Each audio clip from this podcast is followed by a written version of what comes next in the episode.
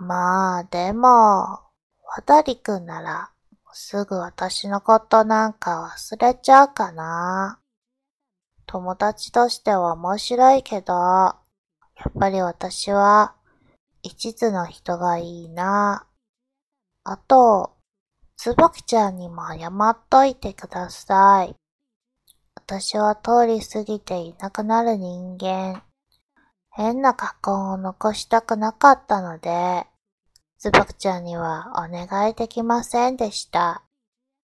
というか、有馬くんを紹介してなんてストレートに頼んでも、つばきちゃんはいい返事をくれなかったと思うな。